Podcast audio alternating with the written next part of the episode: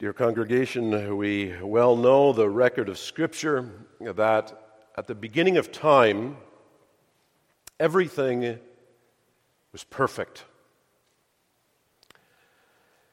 Everything was unspoiled in the Garden of Eden, in paradise. That's why we, we call it paradise. Everything in its, in its external form was perfect. Mankind was upright. Adam would have walked and talked with the Lord. Uh, they would have had peace. Adam and his wife Eve had peace with God, peace with one another, comfort in their hearts. But we know that's just the first little bit of the Bible that covers that record of paradise. We know that the story continues. And the story of mankind's history isn't a pretty one, it's a, a sad one, a broken one. God, in his inscrutable wisdom, now that far surpasses our wisdom, he left open the possibility for sin where peace and comfort would evaporate quicker than, than steam from a kettle. And when we read Genesis chapter 3, we know that's exactly what happened. God told Adam in clear, understandable language the day that you eat of the forbidden tree, you will surely die. God's word will always be fulfilled. The words of comfort, the words of justice, because they're always words of truth. Adam, as our representative head, of course, he took the forbidden fruit and plunged him and his wife, and thus we know from the New Testament as well, all of mankind into original sin. And the consequences of that began immediately, didn't they? Shame, it unfolded immediately. Blame one another, it, it unfolded right after that. The woman that thou gavest to be with me, she gave me to eat, and I ate of it. And then uh, there was murder in the first family. Cain slew Abel. There was tears, and on and on the sad story goes. Sorrow and broken, shattered, a broken, shattered world was a result. And so that already by Genesis 6 and verse 6, we read this sobering commentary that in a certain way are some of the saddest words in the Bible. And the Lord repented or was sorry that he had made man on the earth, and it grieved him in his heart. God surveying all the beauty that he had made and had announced that it was good, that it was good, that it was good every day, and then it was very good. And then the Lord was sorry that he had made man, and that grieved him in his heart.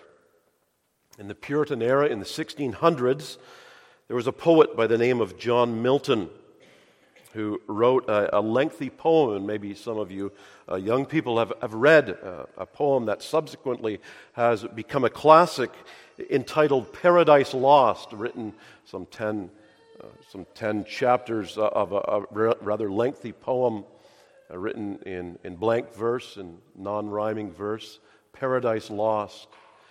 And really, that covers the, the truth of, of what happened. Paradise, in the full sense, was lost. Since that fateful day, everything, as we say often in, in colloquial language, has gone south. It all went bad. But mankind still being made in the image of God, has been, therefore, on a quest for comfort, on a quest for peace ever since, seeking to regain that paradise lost. And mankind looks everywhere, doesn't he, for paradise, for that regain of comfort, for that regain of peace. Oftentimes, mankind looks around at the stuff of life around us. Sadly, we're looking within us. And those are all the wrong directions ultimately eh, to be looking. We ought to be looking upward, upward to the God of grace, upward to the God of peace, who only can give everlasting comfort and peace. Far too often, good Christians sometimes we get confused. Bible believing people. We follow uh, the guidance of the day that says, follow your heart. The worst guidance, really, that ever can be given because the heart is deceitful above all things and desperately wicked. So, young people, never follow your heart. Always follow God's heart, God's word, God's guidance. This culture constantly misdirects us. It tells us and teaches us, for the most part, that the stuff, the stuff of this life will grant peace, will uh, grant comfort. You just turn to any form of media today, whether that's printed, whether that's digital, and it assures us, doesn't it, from, from buying toothpaste to, uh, to life insurance, that if you just purchase our product, you will find comfort, that comfort that you're seeking for. But we ask ourselves the honest questions, and we ought to be. Does the stuff of life really grant comfort? Does it really grant that regain of the paradise lost? Do these things ultimately grant real comfort and lasting peace? Well, we know the answer to that. Zechariah already wrote of that in chapter 10 and verse 2 that he said, The idols of this life, they are vain. That is, they are empty, they are meaningless, they are, they are vacant of, uh, of, of comfort and peace. They are not able to grant us that, to, to fill that vacancy and that void and that hollow uh, that we seek to fill in our hearts. It's not wrong, of course, to own things.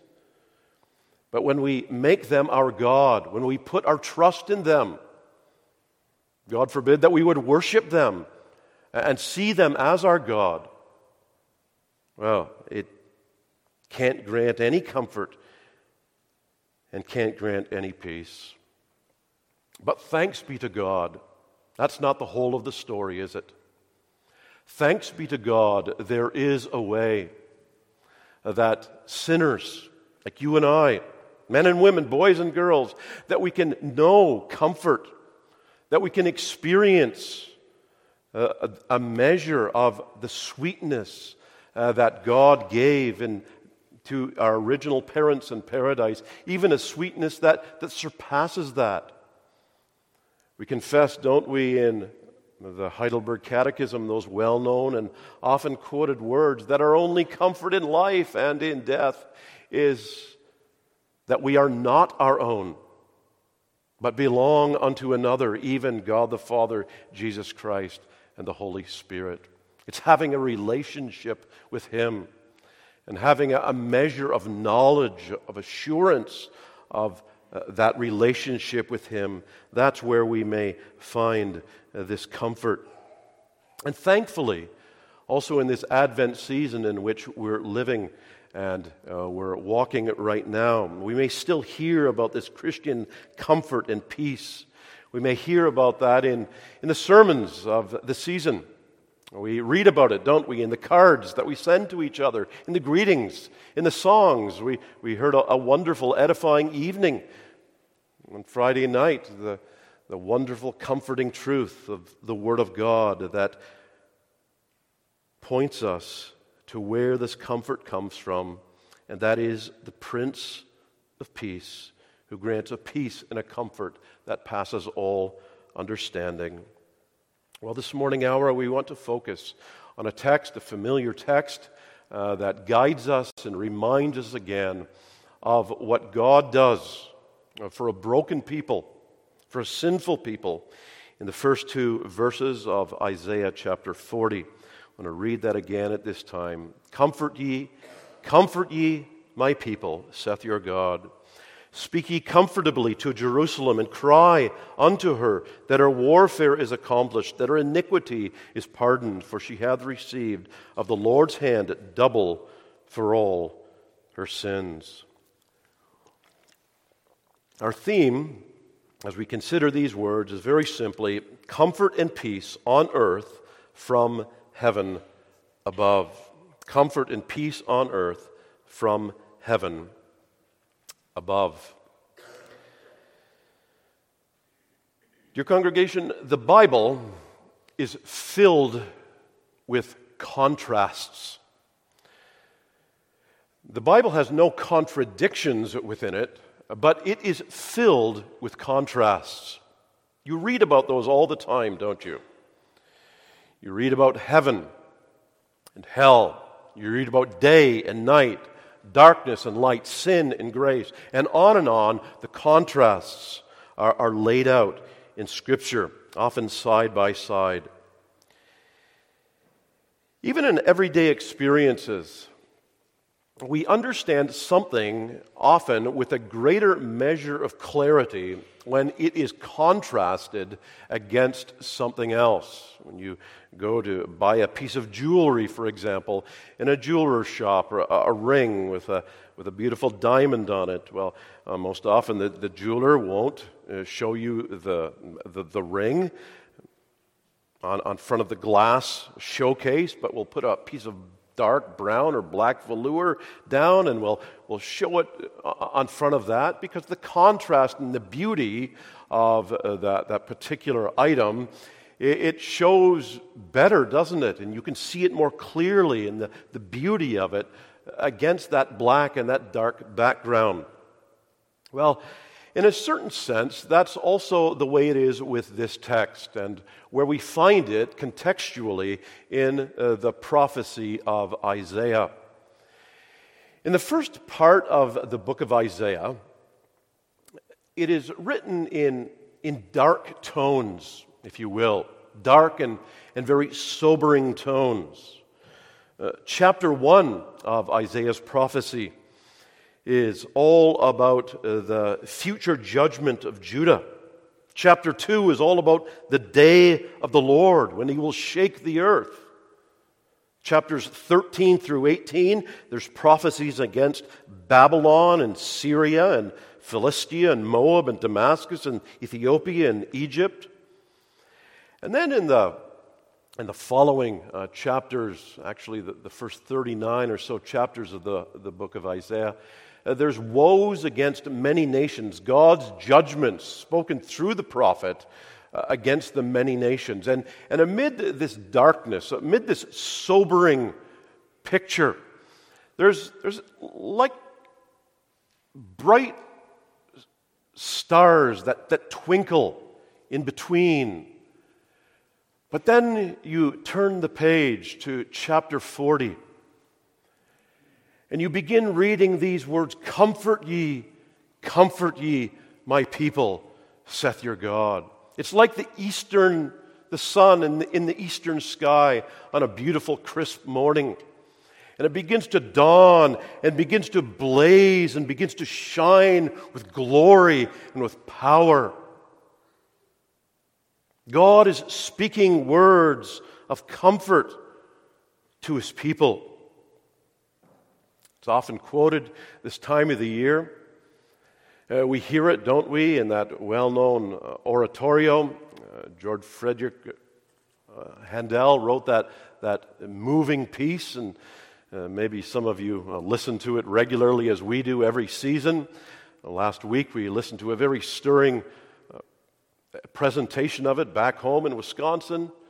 And it just moves you. The, the very first opening after the strings, uh, the, the soloist, Comfort ye, comfort ye, my people, saith your God. And you hear it repetitively, again and again. We need it. cried unto us, shouted in our ears. God is speaking. God is speaking words of comfort to his people. But as we think of these words, these well known words, we, we have to ask ourselves a, few preliminary questions. First of all, what is the, the context? What's the historical context of these words at that time? And then, secondly, to whom particularly initially are these words addressed? Those are important questions as you think of these often repeated and, and well known words. So, first of all, let's, let's seek to answer that question. What's the historical setting of these words? Comfort ye, comfort ye, my people. Now, sometimes when we read the Old Testament prophets, it can be, at first reading, just a little confusing, a little challenging. And why is that, particularly in the prophets? It can be just a little challenging because there are times in the Old Testament prophets when the prophets actually were speaking about the current events of their day. They were addressing things that were happening at that time in world history, at that time when God had set them on the earth. And then there are other times within the Old Testament prophets where they are prophesying about near future events, and then sometimes about distant future events. You have to look very carefully at the markers and the, and the context in, in which they're written. And then, once in a while, and the prophets as well, to, to add to the level of challenge as we read our scriptures, is that they would alternate back and forth between current events, future events, current events, future events. And so it's incumbent as we particularly read the Old Testament prophecies to ask ourselves and to uh, seek to unpack what is the particular prophet who's inspired to write the Word of God, those particular words in this chapter or another. What is he speaking about? What's the historical context in which they are writing? Well, here in Isaiah chapter 40, and just a little preceding in the end of chapter 39, we find Isaiah actually prophesying about a particular future event. And that particular future event that he is prophesying about is the future Babylonian captivity in which uh, the nation of Judah would be taken into a, a time of captivity uh, that would last some 70 years in their history. And we know that because of what we read in the previous chapter, in chapter 39, beginning at verse 6, where God says through Isaiah, Behold, the days come, or uh, literally, the days shall come, that is the future, that all uh, that is in thine house, and uh, that which thy fathers have laid up in store until this day shall be carried to Babylon. Nothing shall be left, saith the Lord, and thy sons that shall issue from thee, which thou shalt beget, shall they take away, and they shall be eunuchs in the palace of the king of Babylon. And so Isaiah is prophesying about the time and the period of the Babylonian captivity. Now, young people, you know a little bit, I trust, of the history of uh, the people of Israel, how that at one time uh, they were one large nation under God and under the leadership in Old Testament time. But then uh, there was a time when the nation split into two. Church splits have been happening uh, from the earliest Old Testament days, sadly, but, but truly. And there was the nation to the north, that was the ten tribes who were under and found their allegiance with King Jeroboam. And then there was the nations to the south uh, that are referred to as Judah, after the largest tribe, there was Judah and Benjamin, and they followed the allegiance of King Rehoboam. And so the history goes, of course, that it was first uh, the nation to the north, sometimes referred to as Israel, sometimes referred to as Ephraim, after their largest tribe. They were taken by the Assyrians into captivity. The nation to the south, Judah, uh, they uh, saw what was happening, and 130 or so years later, uh, they went the same route but they were not taken by the Assyrians, they were taken captivity by the Babylonians. And it's this Babylonian captivity of Judah that Isaiah is prophesying about here. And what makes this a little more challenging as we read this thousands of years later that as, as Isaiah is prophesying these very words and writing about them, recording them in Isaiah chapter 40 here, it is still about 120 years until that event would actually take place in history.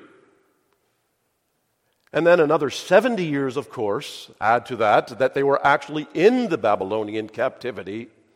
And so it would be 190 years before the fulfillment of those familiar words are fulfilled. Her warfare, her captivity is accomplished, is concluded.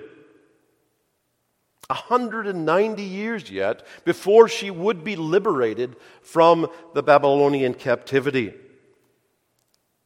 And so that's the historical setting in which we find the words of this prophecy.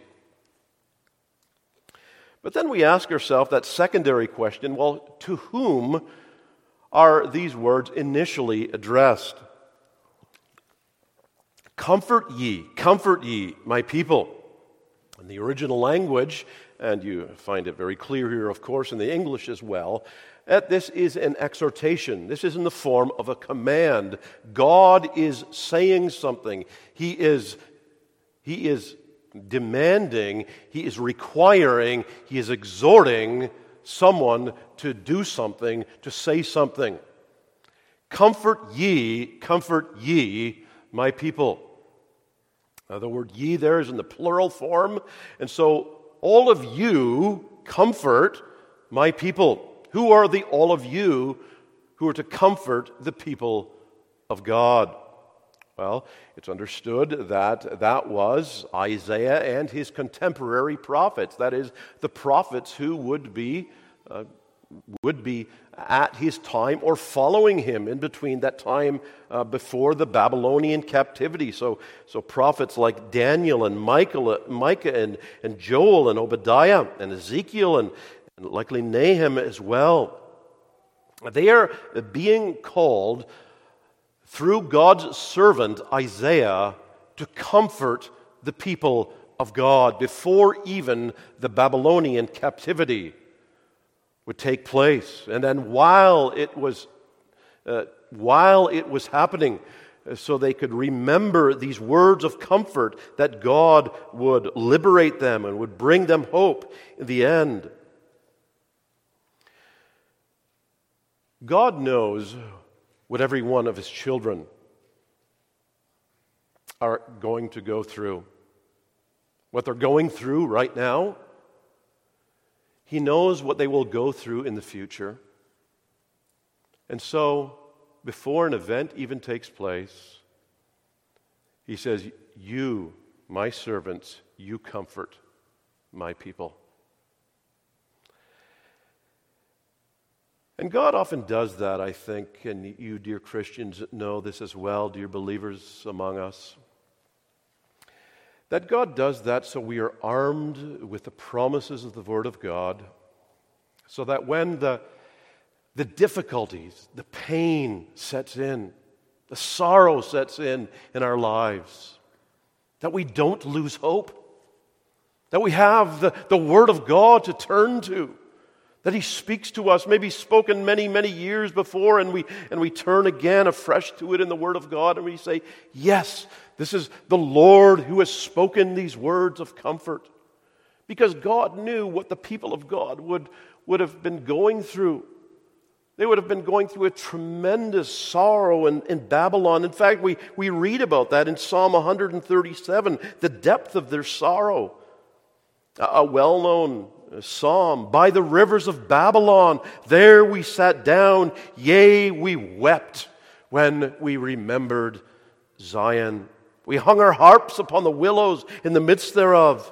For there, those that carried us away captive, they asked for us a song, and those that plundered of us required of us mirth.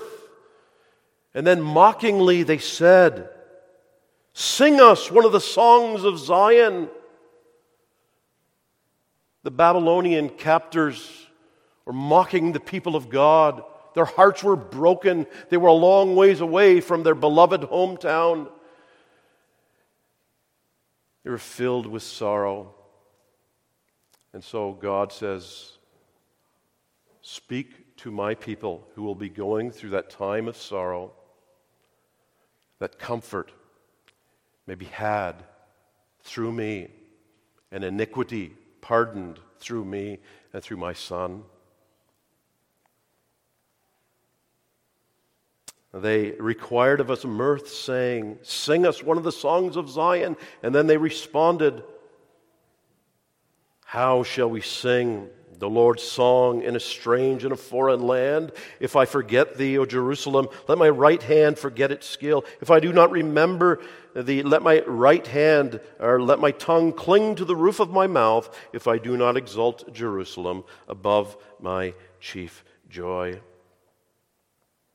And so God is saying through Isaiah to his prophets, My broken people, my sinful people, who have sinned and fallen short of the glory of God far too often, but whom I have loved with an everlasting love, they need to hear words of comfort spoken from their God to them.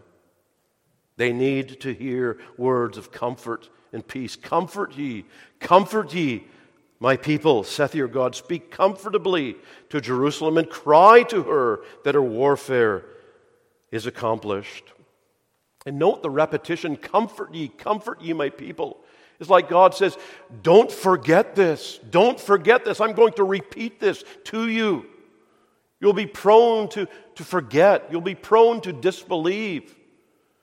And so, they need to hear these words again and again and then note two, uh, to, to cry it to her, to shout it, as it were. Don't, don't whisper it to my people, but shout it because she needs to hear the, the articulation of this truth clearly and powerfully.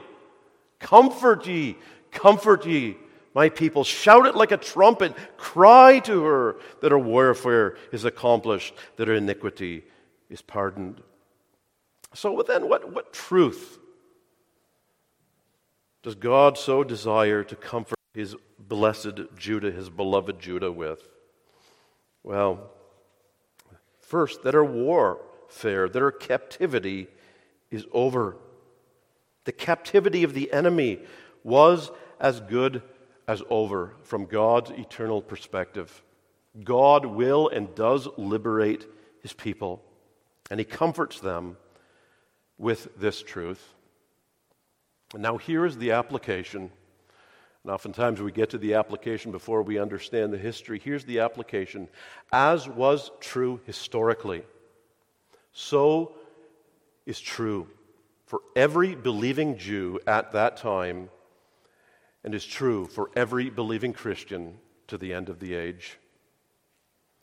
And you see, that's why, even though these were words spoken at a historical time, about a historical point, That's why these words of comfort are just as comforting to the church today, thousands of years later, as they were back then to the people of God. The spiritual application is as glorious today for the church of Christ. The comfort is timeless.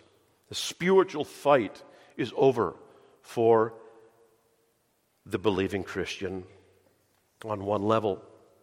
And we ask that question then, therefore, don't we? How is that? Well, dear congregation, you, you know the basics of the gospel, I trust, that aside from God's grace, mankind is at war with God. The great error of so many today believes something along these lines that there are the people of God, and then there are the unbelievers, and then there is this wide swath of the gray ones in the middle who are neither really hating God nor really loving God. But Jesus said, If you are either for me or you are against me. Yes, we may struggle with assurance if we are truly for Him. but we are either born again or we are not born again. We are either on the pathway that leads to eternal destruction or we are on the narrow pathway that leads to eternal life. It's a sobering thought, but it's an encouraging truth for those who are on that narrow pathway that leads to eternal life. That there is hope in glory, that there is hope in Christ, that there is comfort and peace ultimately in Him. But that doesn't take away uh, this truth that the carnal, the unsaved mind, the unbelieving mind, Paul writes in Romans 8 and verse 7, is at enmity with God. He writes it like this in uh, the book of Philippians, chapter 3, and verse 17 Brethren, be followers together of me, and mark them which walk so as ye have uh, for an example. For many walk, of whom I have told you often now, and I tell you now, even weeping, that they are enemies of the cross of Christ. Paul's heart was broken, it was ripped out of his chest, as it were. He's crying in his soul that there are people who, who don't love God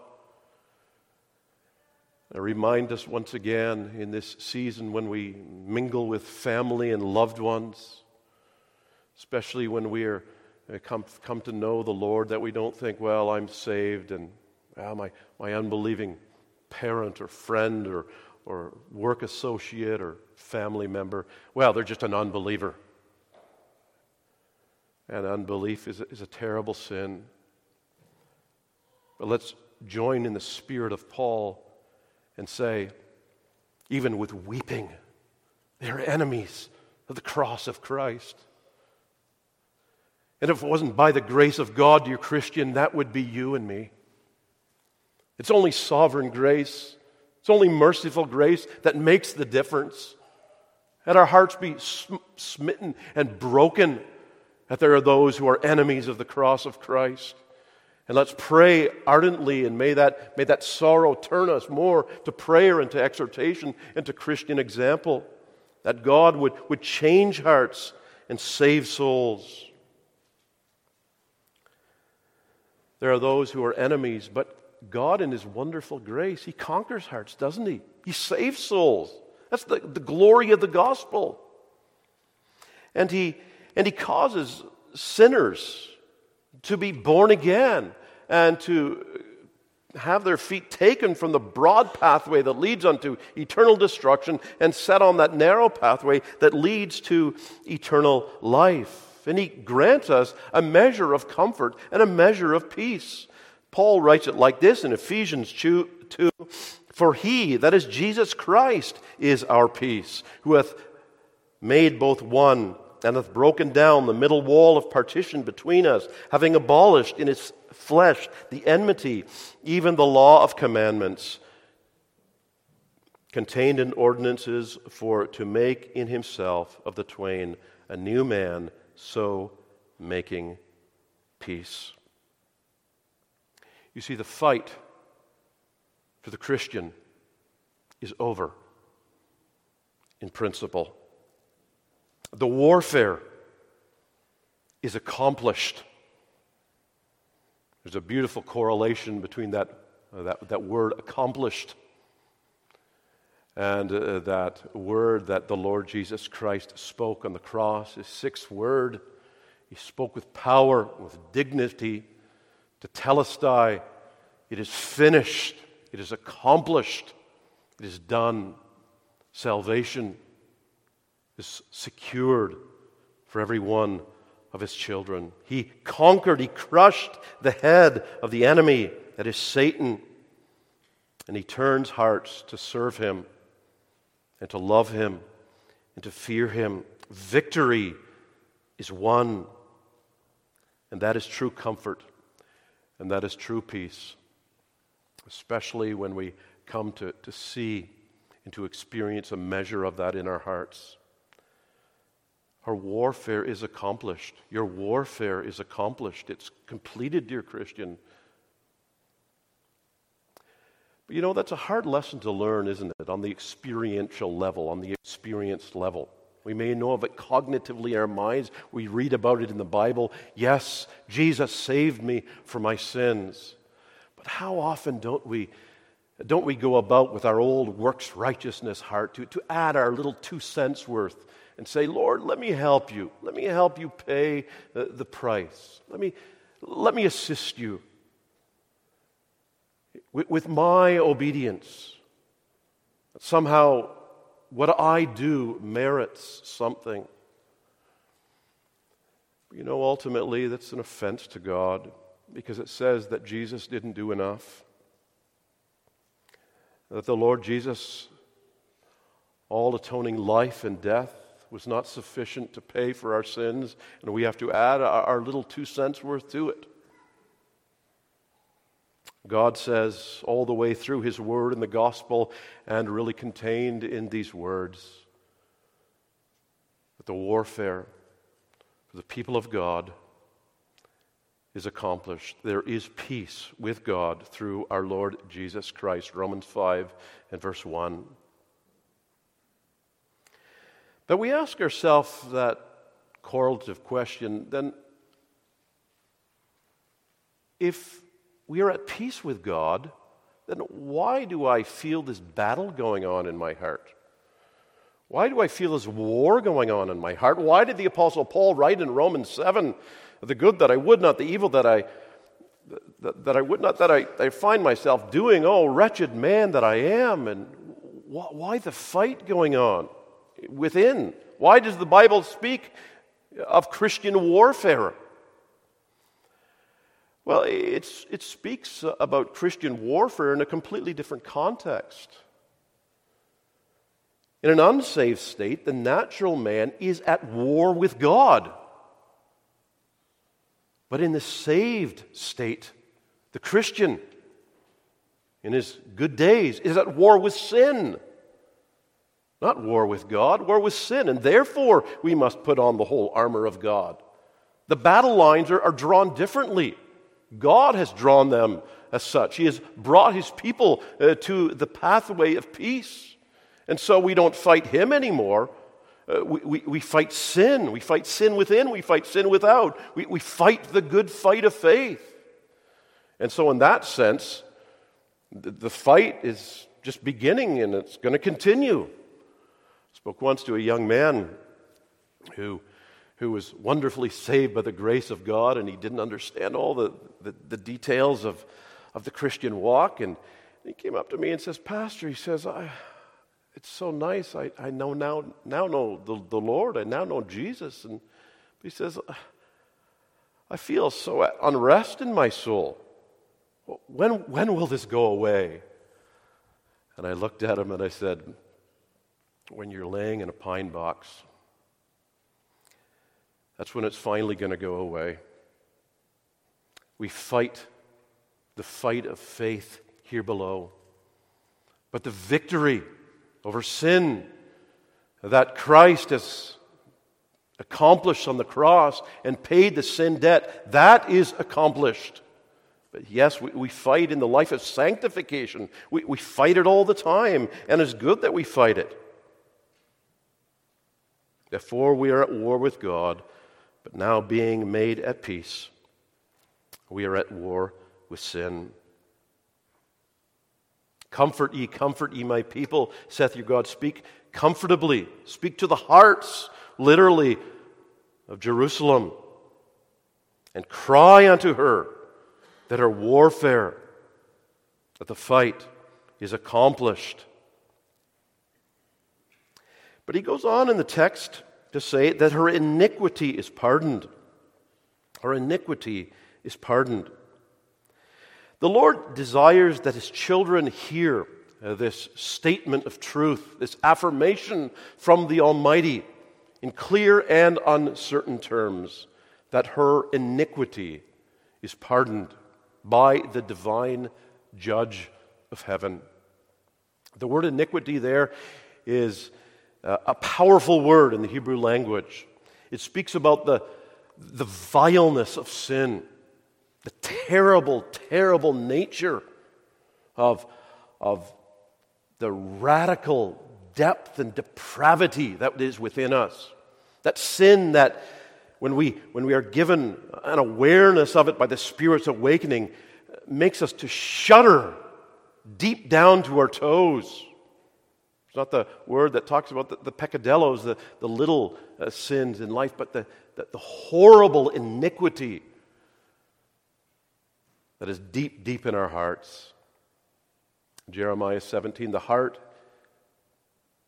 is a, a deep well of sin.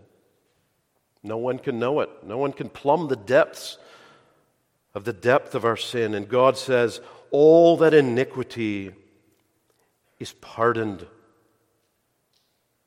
There is peace, there is satisfaction embedded in that truth. This gracious Savior, this Advent Savior, He comes, doesn't He? And He satisfies God's holy wrath and He grants a full pardon. It's legal language. Because the, the heart of the gospel is a legal pronouncement. It's not the only place we read about this in, in Scripture. Jeremiah 33 and verse 8, God says, I will cleanse them from all their iniquity whereby they have sinned against me, and I will pardon all their iniquities whereby they have sinned and whereby they have transgressed against me. You see, when we sin, we don't just sin and it's just an activity. Our sin is against something, and more particularly, our sin is against God, against our Creator. It is against, dear Christian, our Redeemer. And that causes us to fear sometimes. And so God says, All your iniquity is pardoned. And you see, when the Spirit of God grips, comes to, comes to apply that truth to our heart, and we, and we, and we believe it by faith, we, we grasp it by faith. We, we don't, as the Catholics say, well, if they know their iniquity is fully pardoned, well, they'll just go and sin because, well, they're, they're all forgiven. That's not the way grace works. When grace is experienced in the heart, it breaks our heart, and we say, God, how could you? How could you be so kind? How could you be so gracious?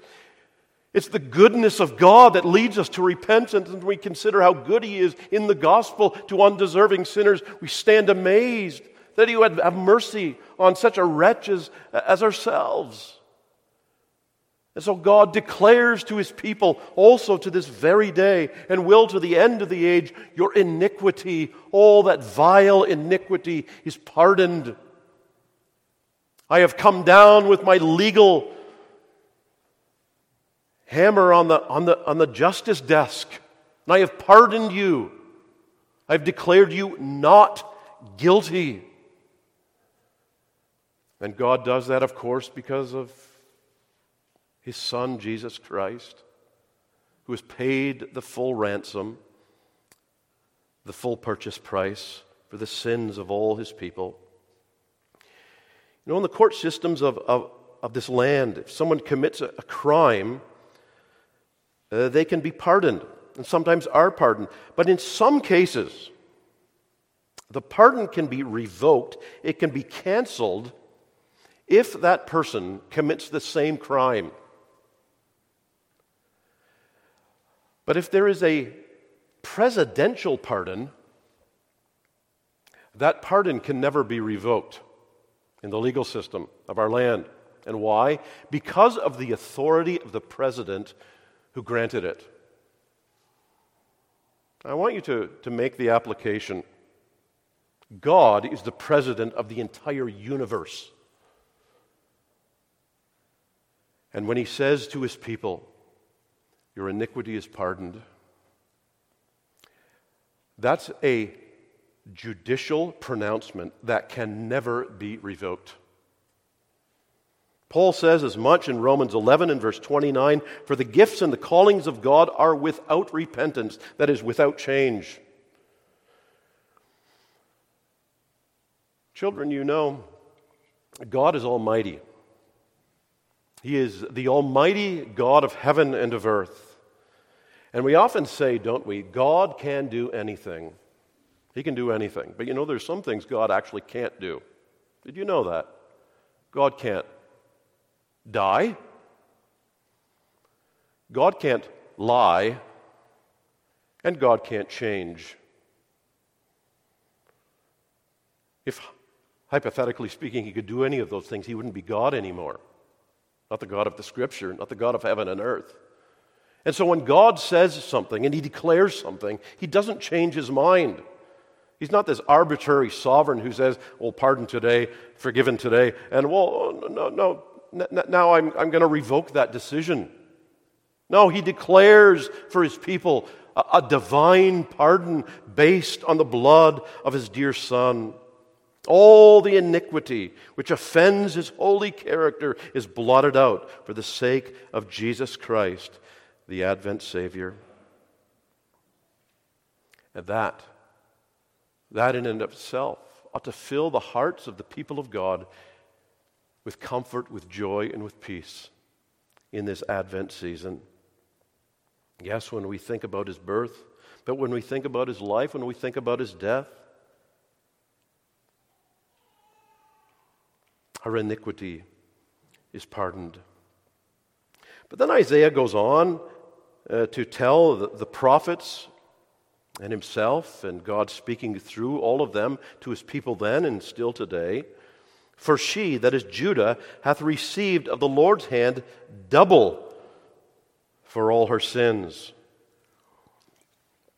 There's a beautiful expression there in those words, in this phrase, for she has received of the Lord's hand double for all her sins. The hand of the Lord in the Bible is symbolic. God, of course, is a spirit. Uh, John chapter 4, we worship him in spirit and in truth. A God doesn't have a physical being. But yet he uh, comes down and speaks in human language to us so that we would be able to identify with him as the great God in heaven.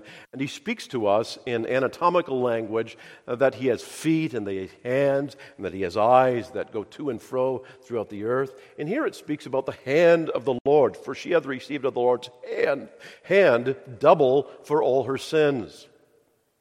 The picture of God's hand in the Bible is oftentimes a picture of blessing and power.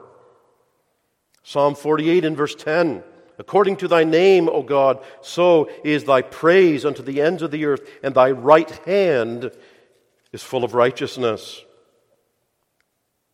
In Luke 1 and verse 66, the Lord told Zechariah that the hand of the Lord would be with his son, John the Baptist. Acts 11 and verse 21, the church at Antioch, and the hand of the Lord was with them. And so you see, when God says here to his people, then and now, for they have received of the Lord's hand double for all her sins, God is saying, I raise up my right hand of power and of blessing and of help and assistance and guidance to his people. You receive of my hand. You don't deliver, you don't receive uh, the, the punishment from my hand, but you receive from my hand double for all your sins. God is an abundantly giving God, a gracious God. Paul writes that, doesn't he, in Ephesians chapter 3 and verse 20, that he does exceeding and abundantly above and beyond what we ask or we think or those well known words in Isaiah Let the wicked forsake his way, the unrighteous man his thoughts, and let him return to the Lord. And he will have mercy upon him and to our God, for he will what? Children, you, you know the rest of that text. For he will abundantly pardon. Paul writes to Titus in chapter 3 not by works of righteousness which we have done, but according to his mercy, which he has saved us by the washing of regeneration, the renewing of the Holy Ghost, which he has shed on us abundantly through Jesus Christ, our Savior. Cry unto her that her warfare is accomplished, that her iniquity is pardoned, for she has received of the Lord hand double for all her sins. Some suggest here that possibly Isaiah may have had in mind as he's writing these words, we have no way of knowing, uh, the, the double blessing uh, that God blesses his people with that is justification.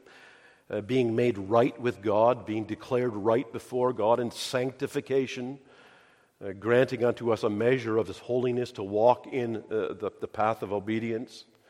Whether that is or, or isn't, we have no way of knowing, of course, what was in Isaiah's mind as he wrote these things. But it is a glorious truth that God grants both justification and his grace and sanctification to his people. But either way, the Lord would have his people know, also here, that this is a truth that needs to be cried to his Jerusalem, to his church, that the fight is over, she is pardoned, that we may receive double from the hand of the Lord for all of our sins. Now, God spoke this to the entirety of Judah, all of the people of God, among whom there were the saved, and among whom there were the unsaved. And he cried it aloud in all of their ears. But only some of them received the comfort of it. And why is that? Hebrews 4 tells us that that which is received in faith, then it will only, only then will it profit us. And so I ask us this morning, as we draw near to the close of this service, do you, dear friends, your children, your teenagers, do you have faith in the Lord Jesus Christ? Have you, by the grace of God, rested in Him, trusted in Him, put your hope in Him? You may say, well, well, I can't do that. Well, of course you can't.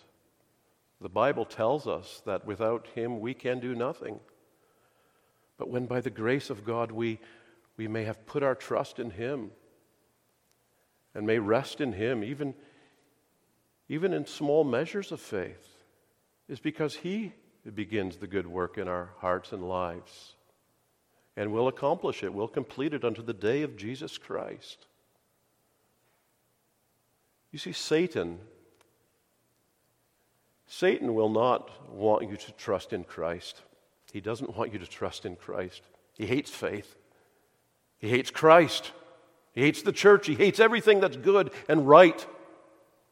And so Satan cannot put faith in your heart, nor can you. Nor can you. Be reminded that the Bible tells us that we are totally depraved. And we are completely unable to do anything of ourselves, spiritually speaking, right and so, when by the grace of God we may rest in Him and trust in Him and hope in Him, and confess our sins before Him. Do you think that you began that in your heart? Oh, dear friends, you're, you're thinking way too highly of yourself. It's God who does these things. It's He who, who works with His power of His grace and His Spirit in our hearts. Yes, it's our fault when, when we have not rested in Him, but when we have, He gets all the glory and we simply receive the benefits. Praise be to Him. And so the question that comes to you, and we need to contemplate what do you think of Jesus Christ? What do you think of this Advent Savior? Is he just a historical person in history who's laid like a baby in the manger? We sing the songs of the season, and maybe some of these things warm our hearts? Or is he this precious Christ child who came to this earth and who lived and who died and who rose and who now sits at the Father's right hand. And he did this for all his people. And you say, and I can't believe, I can't believe he actually did this for me as well. That's the beauty of grace. That's the beauty of the gospel. It's the beauty of, of personal experience power of the blood in our souls. And God is willing to go on to speak to us and to comfort us throughout history and say to his people also to this very day, Comfort ye, comfort ye, my people, saith your God. Speak comfortably to Jerusalem and cry to her. Speak to her heart that her warfare is accomplished, that her iniquity is pardoned, for she has received of the Lord's hand double for all her sins. Do you know this comfort? Is only comfort in life and in death. I say to you in love, if you don't know this comfort, I pray, dear friend, that you may feel wholly that is totally uncomfortable until you know this comfort. You would never just sit idly by and say, well, you know, some people have it and some people don't. Some people are born again, and, and I guess I'm not. Never, never treat God that way. Never treat grace that way. Never treat the Bible that way. Never treat His promises that way. Never treat His Son that way. He's too valuable, he's too honorable. And you must stand one day before the judgment seat of Christ. Don't live that way, and certainly, certainly don't die that way. Think of those sobering words in Scripture Sometimes it's, it's good as, as, Christians to do this as well, to remind ourselves what we've been saved from. The, the, unbeliever will one day, Revelation 6, stand before Christ, that welcoming, glorious Christ who stands in the comfort of the gospel and invites sinners to himself, even today, will come one day to judge the living and the dead. And the book of Revelation tells us, chapter 1, that his eyes will be as a flame of fire. Revelation tells us, uh, chapter 6 tells us that the unbeliever will look on him and will say, Mountains fall on us, and hills cover us, and hide us from the wrath of the Lamb. Think of that options. I'd rather have the mountains crush me than to have to face King Jesus in his holy wrath. That's what awaits the unbeliever. But the believer will hear those welcome words Come, come, thou good and faithful servant, even though we've been so unfaithful. Come, come up higher unto the presence of the Lord. Surrender your souls even today to this God of all comfort and this God of all grace. And may you know his comfort and his peace, both in this life and in this season, and to all eternity as well. Amen. Let's pray. Lord God of grace, of comfort, of power and of peace. We bow and give thanks for the wonderful truth that thou hast of thy infinite mercy and thy sovereign pleasure granted comfort historically, liberating uh, the people of God so many years ago, and spiritually liberating uh, them as well, and still spiritually liberating uh, thy people so many years later and will to the end of the age. Oh Lord, may our, may our hearts be smitten and broken by the goodness of God, even as we consider these comforting words. Dismiss us, we pray, uh, with thy favor and blessing. Go with us the rest of this uh, Lord's Day. Uh, bless the, the, catechism, Sunday school classes, the addresses, the, the education uh, to the, the welfare of the young hearts and souls. Bring us back again this evening hour to hear what the Spirit of God has to say to the church. And all this we pray in Jesus' name. Amen.